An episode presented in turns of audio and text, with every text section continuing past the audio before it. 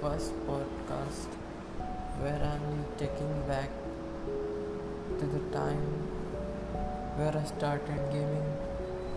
But after some years, I left gaming because of my father's death.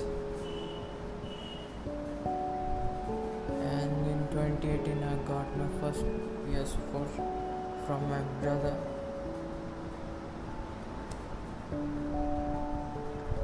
And I started playing God of War, where I learned the importance of father, where he teaches his son where you're trained or perfect.